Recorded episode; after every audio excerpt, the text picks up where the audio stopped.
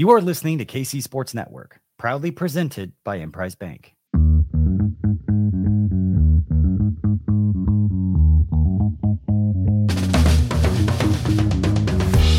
Coming up, the latest episode of Booth Review. Season two of Booth Review is here. I'm Kent Swanson. I'm back, and I'm excited to welcome the new co host of Booth Review. I don't think this man really needs an introduction, if we're being honest. He's a, a Lawrence native. He's a, a guy that, uh, a chesty lion. He's a KU legend. Brandon McAnderson. BMAC, I'm so hyped to be doing this show with you, man. Yes, sir. They call this season two in the booth. I'll be in the booth all season, and I'll be in the booth with Kent Swanson, and we're gonna get it in. Dude, I, I I can't tell you. Like, I I was like, you were someone I circled when we know when we were kind of figuring out like, hey, you know, who might want to do season two. There's nobody I would rather talk KU football with. Like, you're a guy that lives and breathes it. You're a guy that you know, has, you know, some game day responsibilities. I believe you're the sideline reporter still, right? So, like, I mean, come on, man. Like, I mean, you grew up in Lawrence too. Like, I grew, I, I don't know if you know, I grew up like six miles outside of Lawrence. So, like, I kind of had, I had the ties for a while. I lived in Lawrence for a little bit. Like, I was in the booth watching, it was before it was the booth. I was in the family zone watching you play, yeah. honestly is what it was back in the day. I'm sure. Did you did you ever get in the family zone when you were like just when you were like before you were playing? no question. We used to the Lawrence Football used to do the free the free tickets. Uh-huh. Um, so we would go with all our team and wear our jerseys, and we'd be on the hill throwing it around, tackling each other. Uh, man, we used to sneak up. You know, a lot of times you'd sneak up late and just watch from the hill. Mm-hmm. Uh, but you know, I'm one of those guys, so I don't go to a lot of. When I was a fan, I didn't go to a lot of KU basketball or KU football games, mostly because you know uh, the my TV room wherever I was was like a film review session anyway. Mm-hmm. So we got so much out of those games and you know, we got to know the players intimately, but not personally in, in the way you would in person. But uh, it really allowed me to evaluate the game and and fall in love with the Jayhawks. Yeah, and I mean, you had an incredible career. Uh, I mean, uh, it speaks for itself. Orange Bowl champ.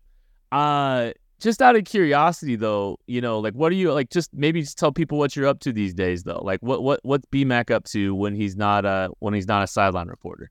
Man, I got a beautiful life. I've got a beautiful wife. She was uh she's an energy worker, has her own business. She was on the cover of her life magazine for the month of July. So she's big time. All right. my Brandon McAnderson Jr. is a freshman in high school.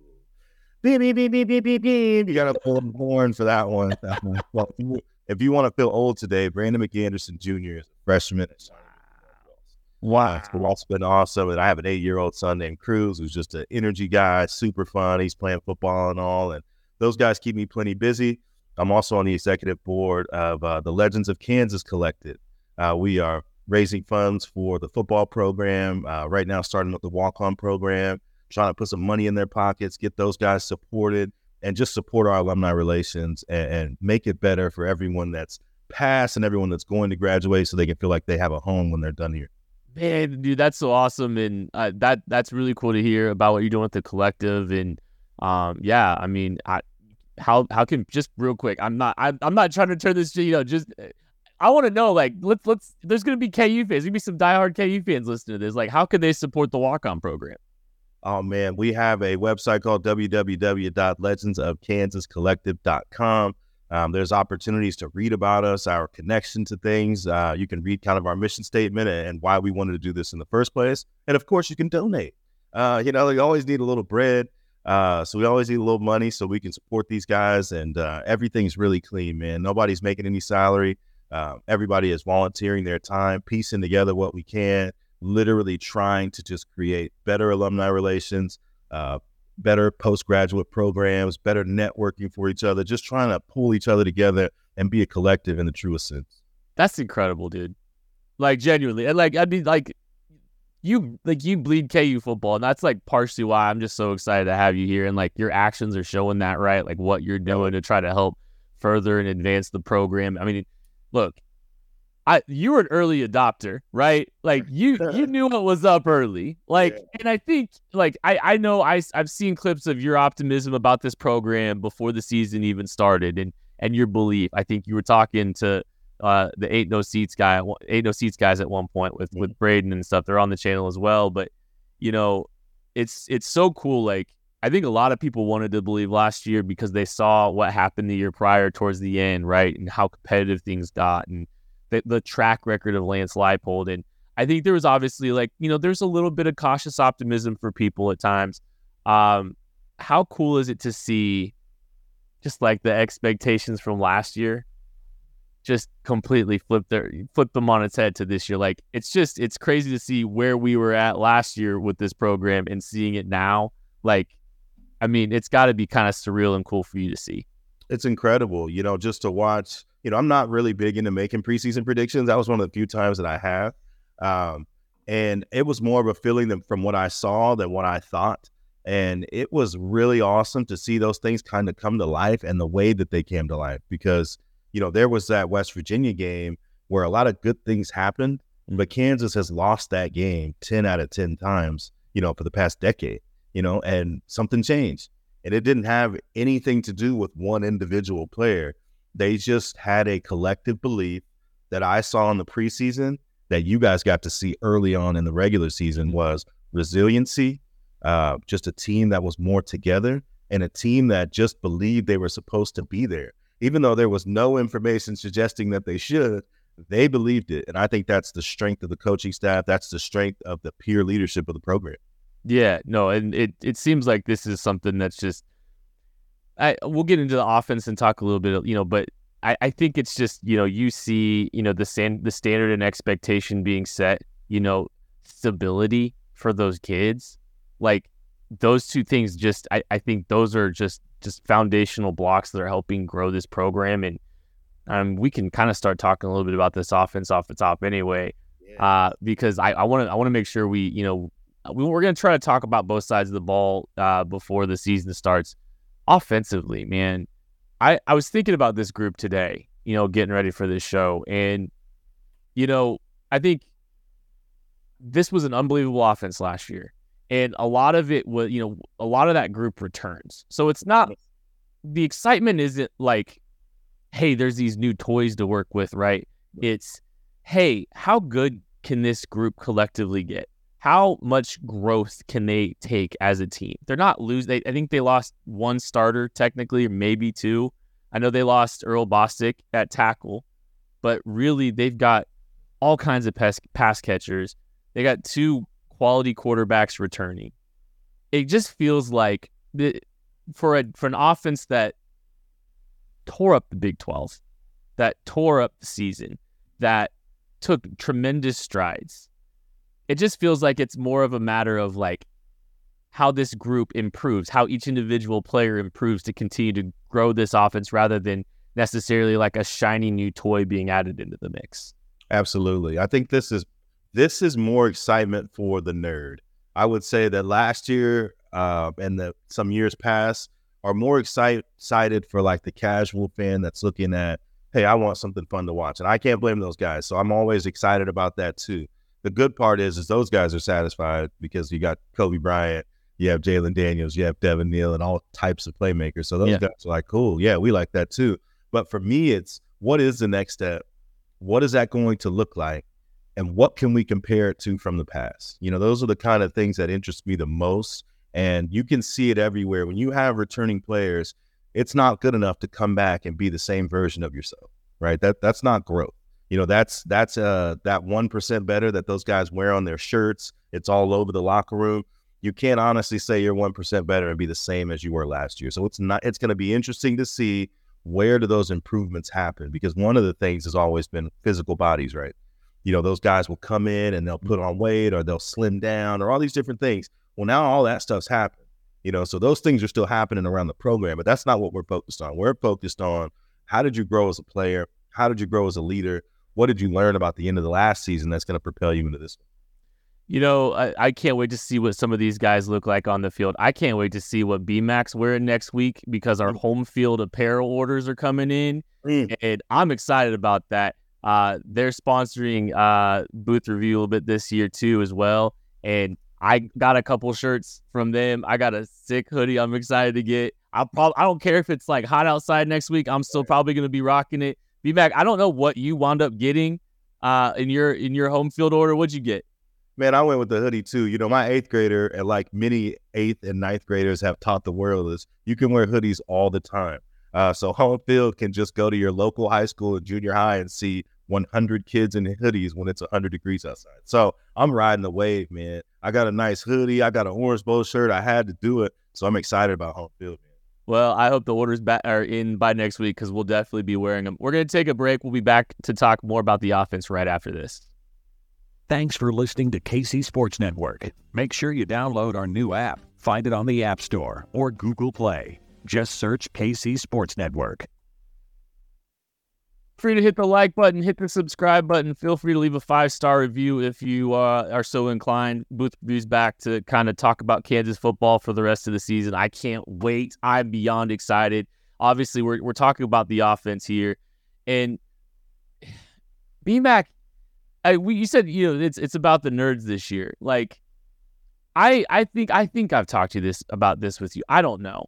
I am blown away at the complexity and simplicity of the way that that Kansas offense is operated the last you know last year in the sense that like they are able to maintain core principles while being a very diverse offense.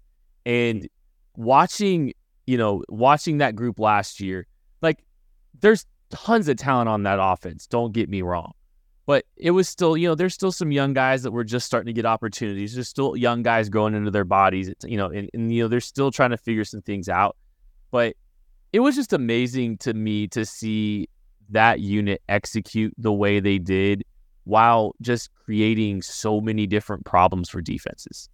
Absolutely, man. All that movement, all the shifting, all the motions um, it, it was beautiful to watch, especially since, like you said, they were sticking to basic principles. It wasn't hard to figure out what they were doing. It was hard to figure out how they were going to get into doing it. Mm-hmm. And I think that's a super uh, challenge because those indicators are not just based on confusion. Those indicators and that movement and those motions are uh, they tell the, the quarterback what's going on. Mm-hmm. And you know how important that is. So you you tell me as a quarterback when you have motions and shifts on what 90% of your plays, as you're setting up that formation, are you looking at it like uh, the, all my indicators are going to be going on this play? Are you thinking about time and getting the right pace? Just take me into the mind of a quarterback when you have the motions and movements as much as they do, separate from what you have to execute in the play. Well, yeah, they're huge. I mean, in uh, motion's typically the best man zone indicator, like off the top of the head. Like when you've got a you know, when you've got someone following you, that's typically a man indicator. Some teams are able to mix it up a little bit and try to give you a little bit of different look, but especially when you're playing with a lot of college kids, especially when you're going up against a Kansas team where the whole practice is being stolen, uh, you know, the time is being stolen from you as a defense trying to prepare because you've got so many different shifts and motions. You're trying to keep things simple. You're trying to you're trying to, you know, get into your checks and stuff. So there's there's some predictability that can kind of be created when you create shifts and motions, not just with the man versus zone indicator, but when you're getting into motioning from a certain formation into some kind of empty look. Teams typically don't have seven, eight empty checks. You've got some indicators there. You're able to kind of, you know, reduce the number of um, you know, number of, of concepts defensively that you're probably gonna see. So it's huge. And it's it's like that's just it, it, it makes life so much easier on the quarterback. And that was just like but it, it's it's you know, it's I, I think Andy Kotelnicki kind of talked about like complexity at the front, simplicity at the end, right? We're going to create a bunch of shifts and motions. We're going to get put pressure on, frankly, some of the more experienced groups in some regard when you come to talk about some of these player movements, right? your little complexity there so you can get into some of your base principles out of a variety of looks is brilliant. And it, it was super helpful for their quarterbacks for sure. Absolutely. And, you know, it slows down that D line, and that's an important thing. Mm. One of the things that I love that they do um, is the trade concept, where they'll line uh, Jared Casey and uh, Mason Fairchild on the same side, and then they'll trade them to the opposite side, and then Jared, Jared Casey will start moving. I like that because what it does is they're manipulating the bubble on the defensive line. Mm-hmm. So basically, what they're trying to do is create space by alignment inside the A gap to C gap. So they're basically trying to open something up. So between the center and the tackle, they're trying to create space. And sometimes that motion is to do it. So not only do we get to see uh, number 47 move around in all his glory, uh, Jared Casey shuffling and changing pace. Um, there's a method to the madness, and you know, and that's the benefit, like you said, of the players too, because Jared Casey is such an incredible blocker in space. So he's like, it's not just about formation. It's not just about manipulating the bubble. It's not just about coverage identifiers. It's about getting your best players in spaces to do their best things. Mhm. And Jared Casey blocking in space is a slam dunk. I think about so I Andy Reid and Andy Kotelnicki have a similarity. And Andy Reid talks a lot about exploiting your players' strengths. And I think Andy Kotelnicki does the same thing. I think he understands like he looks at the menu and it's a bit like I think he he's you know they've got a lot of you know diversity in what they're able to in, get into and how they're able to get into it. But I think the thing I appreciate about Kotelnicki the same way I appreciate about Andy is like to your point about what Jared Casey does well, you know, Andy Kotelnicki's going to make sure to find ways to maximize what Andy Kotelnicki does or what uh, Jared Casey does well, and it's the that's across the board. So like, if they can trust you to align, to be you know in the right position, to understand what you're doing, you know, as a as a as a young player, as a player, period, if you can continue to earn that trust, that gives you more opportunities to have your strengths exploited uh, exploited by the you know offensive coordinator. I look at Andy Kotelnicki's offense, and like I think there's some guys like there, there's definitely ego in the game of football. Don't get me wrong. Some guys want to call their things to you know call their plays to look as smart as they can. But I always think that there's just been such a logical progression and growth in the way that Andy Kotelnicki's offense runs and is built. And it's never just to show him like to show people how smart he is. It's to win football games, to have success on offense and exploit the strength of his players. Absolutely. You know, that's something he has a history of anyway. But something you saw right away was we needed something to talk about as media members. So when they got here, all we talked about was outside zone. outside zone, wide zone, wide Yeah. zone. What was wide zone principles? What are those wide zone principles? And they get here and they don't have the guys to do it, so they just don't do it. Yeah. So they talked about it all off season, and by game three, they rarely ran it. I Mhm. mean, I remember there was an Iowa State game they played in Ames where they started running outside zone opposite the tight end, and Devin Neal started to figure it out a little bit. And that was probably like game six, you know, before they even got close to getting back to those principles. So that speaks to their adaptability. That speaks to the primary focus, which the primary focus is winning. And I know people say that a lot, but if you're a Kansas football fan, you know that's not always been true. There's Mhm. been more commitment to system than there has been to com- competitiveness. And that is a very refreshing thing, especially now you're seeing some of the players improve. Now they don't have to fit into a system, they are the system. Let's make the players the system. So as they improve, we'll do what they do best. And I don't think that's normal.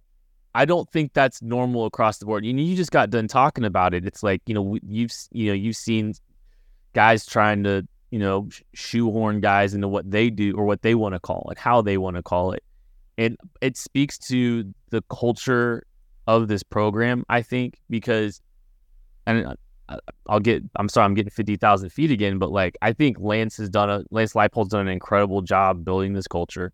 Um, I think you've seen the fruits of that labor manifesting itself already within the program. You've seen how it's affected things outside the program, the momentum that you're seeing within, you know, the the city and this the momentum you're seeing within the university and, and the the the stadium project getting off the ground and, and all this stuff, right? And it, the culture being set where you know, I think Lance has incredible instincts in the people that he's hired and the people he wants helping continue to set the standard. And I, I, I think it bleeds down into, you know, the the freedom he's giving Andy Kotelnicki and and finding the right guy eh, that can kind of help lead that side of the football. Absolutely. Their continuity is awesome. Mm. You know, they're like little scientists, you know, when they're walking around, uh, look, you know, you know, Coach Leipold will have his pencil and paper and Coach Kotelnicki will have his and Coach Zebrowski and Coach Fuchs, and they're all making notes and deciding what works, what fits, and then watch them put that into progress and watch them adapt the way that they do, uh, how maniacal they are on the details. I mean, if you go watch these guys practice, so many people practice, it's insane. If you went to four practices, you wouldn't know who the starters were, who the second string were, and who the third string were unless you had seen the game. Everybody practices. They get so many reps. They never stop in between. Um, and that kind of shows what that that continuity piece, as you talked about, culture. College football is a culture where people want to be involved. Mm. Well, you can come to Kansas and literally be involved. You know, think about a guy um, like uh, Sevion Morris, who's, you know, he is a big time back in high school, goes to Nebraska, and he comes here and it's a loaded backfield. And he finds a niche basically doing two or three things, you know, returning kicks, running jet, I screen guy, you know, whatever the case may be. So he doesn't feel separate. So when you meet him, he's a great personality. The guy is awesome. He helps the team every day by the way he acts. So what's cool is this guy is not a malcontent. You know, he's not sitting on the sideline wondering why he's not getting 20 carries. They get the benefit of his personality on the team. They also get the benefit of his talent and production with his, you know, three to four touches in the game. And you're there's no waste. There's no waste, and that's that's what I like about what they do on offense. There's no waste. Mhm. There's there's there's intentionality with everything they do, and like I'm I'm not getting too I don't want to get too hard on culture, but like I do think like how they've gone about building this thing and the types of kids that they've been able to bring into the program. It seems like you know you talk about a guy like Sevi, you know, who's a former four star recruit, but look like that that kind of attitude and energy, like that's keeping him around. You didn't see them lose a lot of guys to the transfer portal this year. You know, like that's another thing. It's like look at look at this group and what they you know what they're putting together. You know, they didn't they didn't they didn't have a bunch of guys leave. They had a lot of guys stay because they want to be a part of what's what's happening. You know, at Kansas. I'm sure you know part of the reason is Jalon Daniels. I think that's a that's a lightning bolt. That's a player that is that's pretty special.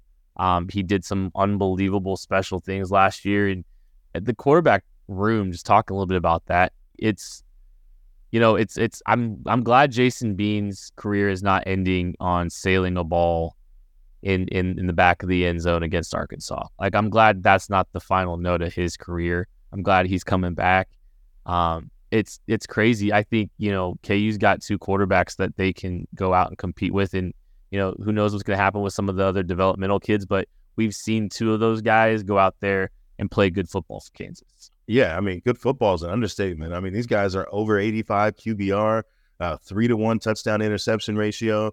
Uh, guys that can push the ball down the field, guys that have great athleticism, and with the transfer portal, you know, there are no backup college quarterbacks. They just like, don't exist. You know, if you get injured, you better hope you're Alabama um, at Yeah. with that position, and there's only one of those. So there's just not a lot of guys, a lot of teams in the country that have a person that's more than reliable, that's an extreme talent in his own right, and is is breathtakingly fast. I mean, I went to practice last Saturday, or no, last Thursday, and um, I mean, he had a run that like my jaw hit the ground, and I've seen him do it.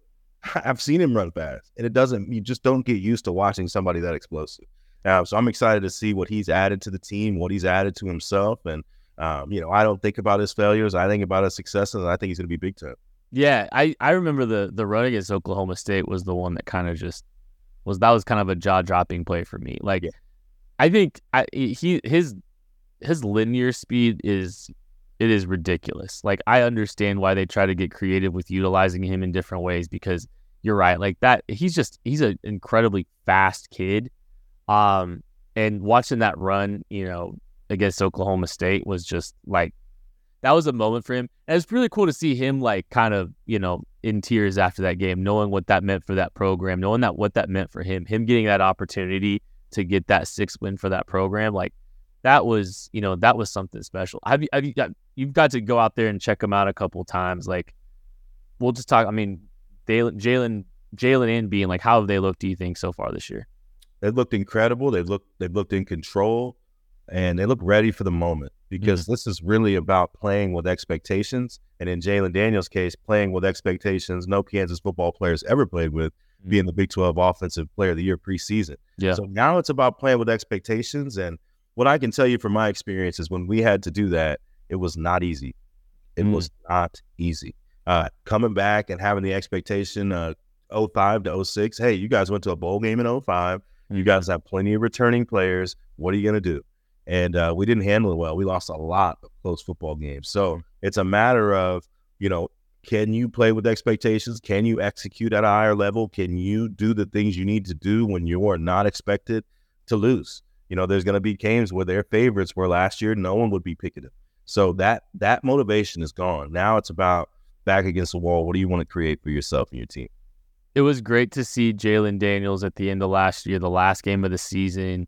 You know, he had the injury issues that, you know, and it looked like, you know, there's a couple games like I think he was still kind of getting back into the swing of things after the injury. But man, when he got that full break and then he got to play in that bowl game, he was doing some special stuff. I can't wait to see what he builds off of because I mean, what he did in that in that Arkansas game is pretty rare. Absolutely. And just that any opportunity to watch Jalon Daniels, you will see a smile on my face. Uh, the Rock Chalk Roundball Classic this year, he was um he was at the dinner and I got to tell him he's one of my favorite players I've ever watched here. And that's just is what it is. I mean, I've watched this team since I was six or seven years old, 91, 92. I've seen a lot of good players here. I've never seen anything like him. And it's not just the talent. It's not just it's not just the things that you see on the field. It's all the intangibles. He's a bright kid.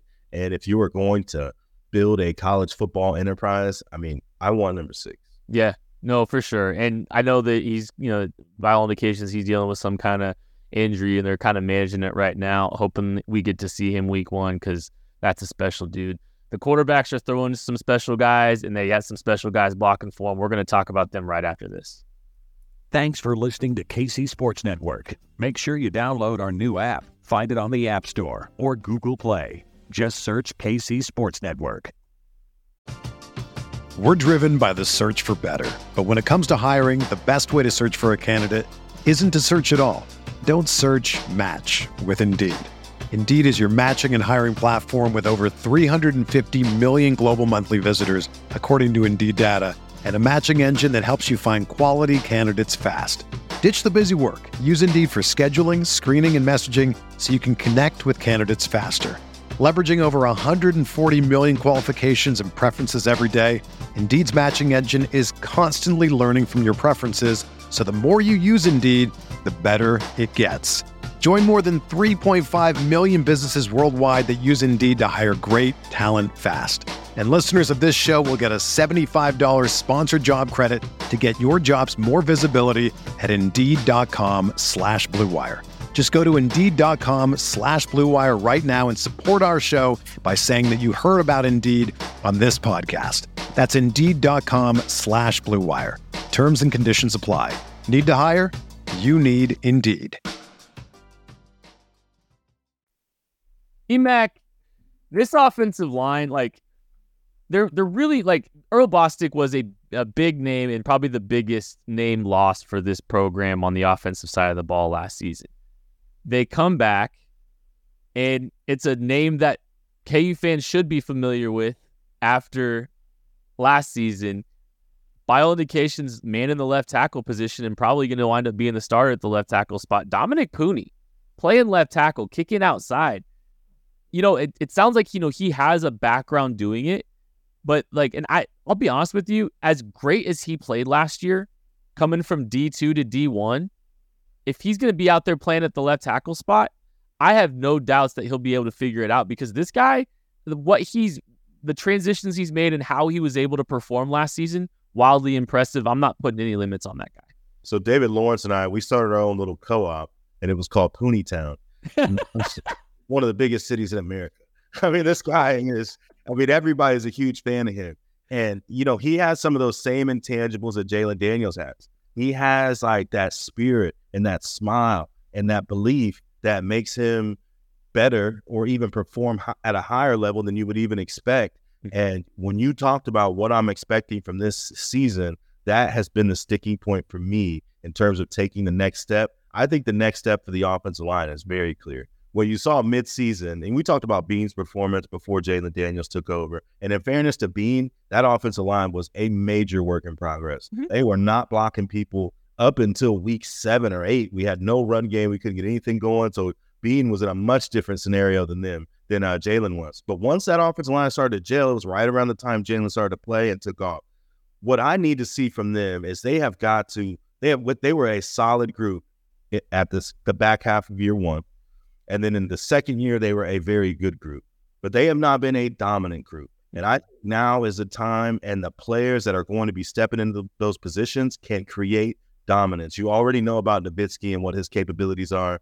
Dominic Puni, I'm confident, can play any position on the offensive line. He played every snap available to him at the University of Kansas in his first year, did it with a smile on his face and roughed people up. Mm-hmm. That left side, the potential of Dominic Puni and Armaj Reed Adams, I sleep, I, I pull my blanket over and I hug it because I'm so thrilled that we get to see two of my favorite players on the team team up with Novitsky, a guy that can direct them, and two guys that have as much physical talent that are going to be they're going to be Sunday players if they reach their potential. There's no doubt about it.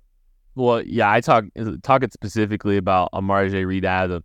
Reed Adams, he he looks the part. He's looked the part from near Jump Street when he got to KU. Like that guy looks different. He looks like an NFL body already, mm-hmm.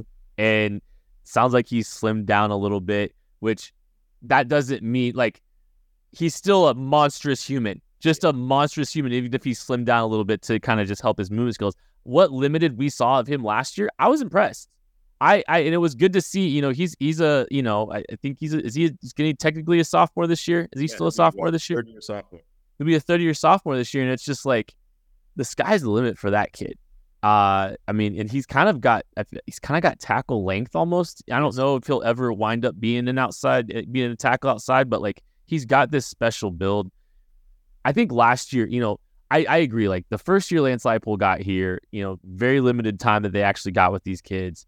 It was kind of a it was it was tough early on in the beginning of the year watching them block the line of scrimmage being changed by South Dakota. That was one of the things I remember when I first watched is them having a hard time, you know, running. They're trying they're trying the wide zone. They're, they're trying a little bit of it, and and even the line of scrimmage the backs were struggling to read it. The the line it was it was it was it was it wasn't pretty. Got better as the season went on last year, improvement in talent on the offensive line for sure, a little bit more developed physically.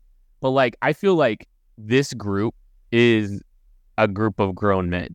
Yeah. I think the group you're about to see this year is a group of grown men because, yeah, three years with Armaj Reed Adams, you know, Dominick Puni, Mike Novitsky, Michael Ford getting another, getting a, a second year here, Eddie, Eddie. right? I mean, Eddie, and and Bryce Cabeldue. Bryce Cabeldue growing into growing into his own too. Yeah, he actually jumped out to me. This the practice I went to. He had a play where he pulled at. I mean, he looked like a different man.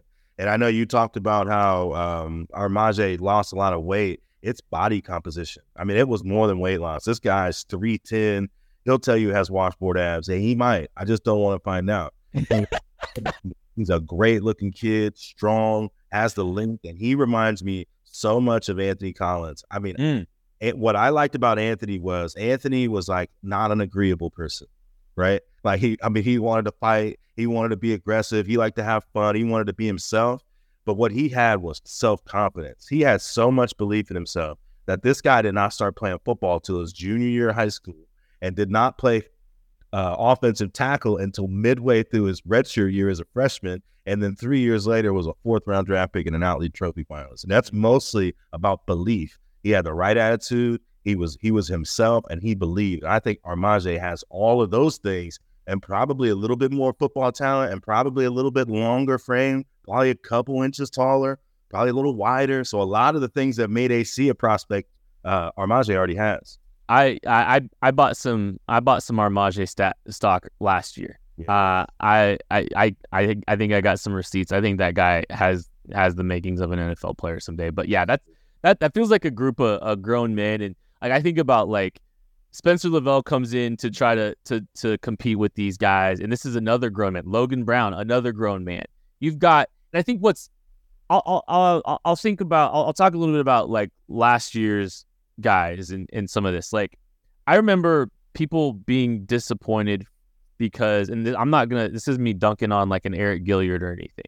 Uh, but I remember some people being upset that Eric Gilliard wasn't seeing as much playing time early in the season, and if he couldn't beat out the guys from Kansas, from Kansas, you know, from the year prior, then what does that mean for this team? And some of these kind of, you know, some of these transfers that coming in, that I, that doesn't like. I hope that's a lesson, right? Because the versions that you saw of these kids last year, like we talked about, is not the version that you're going to see this year, next year, however long that they're at Kansas. There is a growth timeline. There is a there's progression. There's there's there's improvements to be made for everybody that's stepping into that program. Player development is a very real thing now. You've seen Lance Leipold get a bunch of two-star kids and turn them into draft picks. I mean, there are draft picks on on Lance Leipold's ledger from Buffalo, a program that was down in the dumps. These kids are getting better, and just because outside influence or outside players come in, doesn't necessarily mean if they don't beat somebody out that it's a bad thing. There's there's continual improvement. There's continual growth from all the kids that are in the program, and there's good kids on this football team. Absolutely. And so I, I hope that's a lesson from last year where people were asking why some of the some of the transfers, you know, weren't playing as much or weren't starting early in the season. Well, it's because the kids here got better. And that's happening in this program. And that's why they went six and six. They can't rely on just the kids that transfer into this program to to to turn this thing around.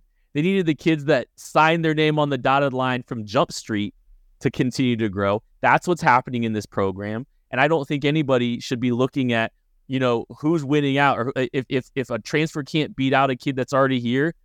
There's a reason. And it's because Lance Leipold and company see what's happening with that kid, not just the transfer. Right. And it's not like that kid stops getting better because someone else comes to his position. Right. It makes him better because he has to work harder to keep Yep. it. You know, you look at a guy like Taiwan. Taiwan was playing before he should have been playing, and that wasn't his fault. Yep. You know, you know, he was a guy that was playing early because he had to. Mhm. You know, they're not. There's no big time major conference football teams asking freshmen to play inside linebacker. You know, he had to, and then you know you end up judging what kind of player he is based on that experience. But look, look at Jalon Daniels when he started as a freshman, a 17 year old freshman. There was nobody calling him a future Big 12 Offensive Player of the Year. There was no recruiting service telling us he was going to be a one day going to be a you know a primetime starter for a Big 12 football team. He got better as he got older and he got more opportunities and he was playing with a team that could support his growth. That's what happened, and that's what happens across the roster. So what when they bring transfers in, they're they're building competition and they're building depth. So it's not just one thing. You're building competition and you're building depth. I have a lot of confidence in the Logan, the Browns of the world, the Labelles of the world. Uh, Noah Gorchik, he's a guy they've been excited about. I've heard them talk about Kobe Baynes like like he's going to be a star one day. He's also a third year sophomore. So and he had a lot of body improvement. So there's guys that are playing that I'm just excited about as the ones that I mentioned before. And like we said in the in the beginning, is that all these guys are going to play. They just are. That's how they do things at the Yeah. University of Kansas. They rotate series. Guys get opportunities and they get to prove themselves. Well, yeah, and you saw Armaj Reed Adams sneaking into some games there. You know, he's getting series here and there for sure, and that's you know, you know what I call that, BMAC. I call that a good problem. That's that's that's one of them good problems when you have viable offensive lineman depth. That's not normal. So I mean, uh, and you got grown men playing there, and that's, I, it's almost like you know, I think I think there's a on the offensive side of the ball, it's kind of boring to talk about because it's the same names. Uh, and I think some people get numb to that a little bit. Right. Game days aren't going to be boring. no, you know, like, and I think that's the thing. It's like I I get why like there's there's not like you know oh you know here's all these new names getting introduced. The whole offense that was lighting up the scoreboards returning. A lot of them are growing into their bodies and developing and getting better. And these coaches and this great coaching staffs gets another year with them. Like I know it's like there's not a ton of like turnover. I I kind of like it, and I know it can be boring for the offseason, but like I promise you, it'll pay off in September. Absolutely. Think I mean, just as a Kansas football fan, think about six consecutive years of the same starting quarterback that you love, just just the player that you love that started one year and came back and had another opportunity to start where the talent around him supported him. Mhm. I can't, I mean, I don't, it- that hasn't happened very often. I mean, we'd have to probably go back to Ashiki Preston. Yeah. Um, but I thought he had an injury late in that season. So his was even, he only played two years. So it was, if I think about the whole, my whole existence as a fan, I've not seen much of it. You know, Bill Whittemore uh, came on late 2002, but that wasn't a very good team. And then 2003, he was incredible. And then he graduated, Mhm. you know, and then you moved on to 2005 and, you know, you had Kerry Meier, who we're really excited about, but he probably wasn't quite ready to play, too young. So you you transfer into, or 2000, 2006. You know, you get a little bit of Todd Reesing, but you don't know much. So I'd say 2000. So the Orange Bowl to the Insight Bowl is really the only time where we've had a returning incumbent quarterback that's an all Big 12 level player that has pieces surrounding him. And you saw what happened there. A very good team, you know, that lost some NFL defenders that probably didn't have quite what they had before, uh, but still a very good offensive team and a very feisty defensive team as well. But I think it's just a new experience, you know, mm-hmm. to have the same guys coming back and those same guys be considered some of the top players in college football. It is a great problem to have. Um, and I look forward to more of these types of problems. You know, like uh, for sure. Yeah, that's uh, you know, Jalon Daniels is a Sunday player this year. That means we probably had a pretty good season. Yeah. So you know, some of these problems uh, that uh, some of these uh, problems, I should say, uh, are the kind that we're looking for. It's it's uh when yeah if you're a little bit worried about guys transferring out because of playing time stuff like that like becomes a good problem.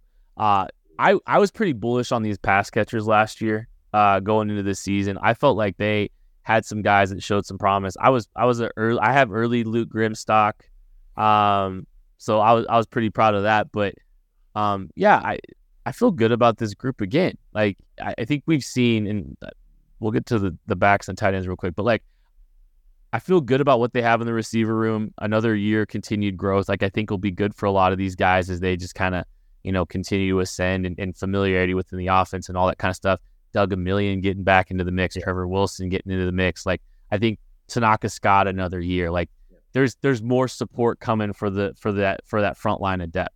Absolutely, and that, I mean I'm a huge Luke Grimm guy, um, and that tandem of Luke Grimm. What I like about Luke is Luke is just a J. He's a true and true, true and true J. I mean, you you know he is a guy that loves being here. He fights to be here. Um, he loves it as much as anybody you'll ever see. That guy has uh, uh, you know, if he opens his back pocket, J Ops will fly out kind of thing. he's that kind of guy. And he's been a pleasure to watch because he's so tough and he's so technically sound, but he's also a great athlete. He'll run past you, he'll juke you, you know, he'll finish and and try to get to the goal line. And then Lawrence Arnold just decided he was an alpha. And he went out there and won one-on-one matchups over and over again. Uh, when he got more attention, he still won. Uh, Quentin Skinner is a guy with a lot of top end speed, six a true six five you know, he's so fast. Sometimes you forget he's the tallest guy out there. Um, he's also a big, big time runner. And I think Doug Emilien is the guy. And I, you know, Kevin Terry, you know, even some of the young guys I've watched, I've enjoyed uh, Keaton Kubecka, uh, some of these guys. But Doug Emilien is a guy that can do way more than he was asked to do last year. Mm-hmm. And it wasn't a matter of them not knowing; it was a matter of him earning the earning the opportunities to do so. Mm-hmm. I think this will be a big, big season for Doug Emilien. I'm excited about him. Like I just watched him block a couple of times. I was like, okay, all right, all right, Doug. Like, yeah, you you know what you're doing out there.